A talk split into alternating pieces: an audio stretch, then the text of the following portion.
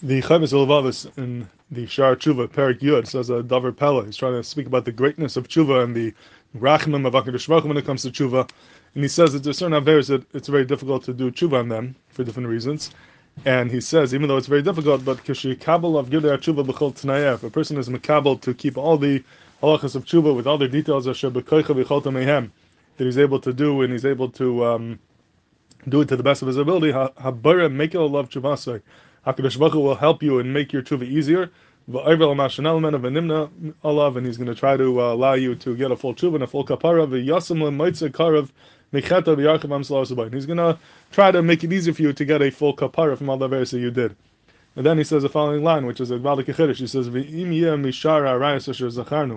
And let's say the uh, the Aver is doing tshuva is from the uh, from Arayas, I'm an Aver of Arayas, B'misha Hailin Me'asura, he um, he had to be with an erva and he gave birth to a mamzer.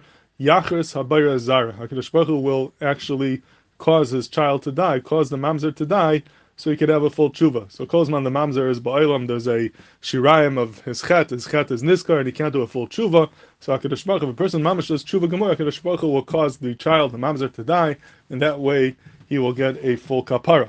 So that that's what the perach of tshuva could do. It could cause the mamzer to be erased and he could get a full kapara. But what the big pella is, is that this is a chayra keneged the Mishnah over in Chagiga and Avtasim. The Mishnah says that what is a muvah so yochel liskain so shimon nas oimer is a muvah sheni yochel lisakein zehabala erva v'halin men mamzer somebody who is a bala erva v'halin men mamzer and um, some that's a that's the classic example of a movis and aver which cannot be fixed because the mamzer is always ba'olam, like Rashi says, mamzer shehevi psulim Yisrael via zikaron tamid, and the mamzer is always there zikaron la'avainai.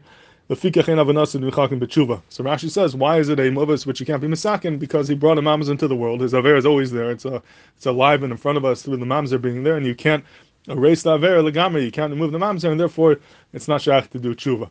If a person does tshuva gemura, Hakadosh Baruch is going to remove the mamzer and he can have a full tshuva. So it's a tzarich how this Chovos HaLevavos fits in with the Mishnah over here.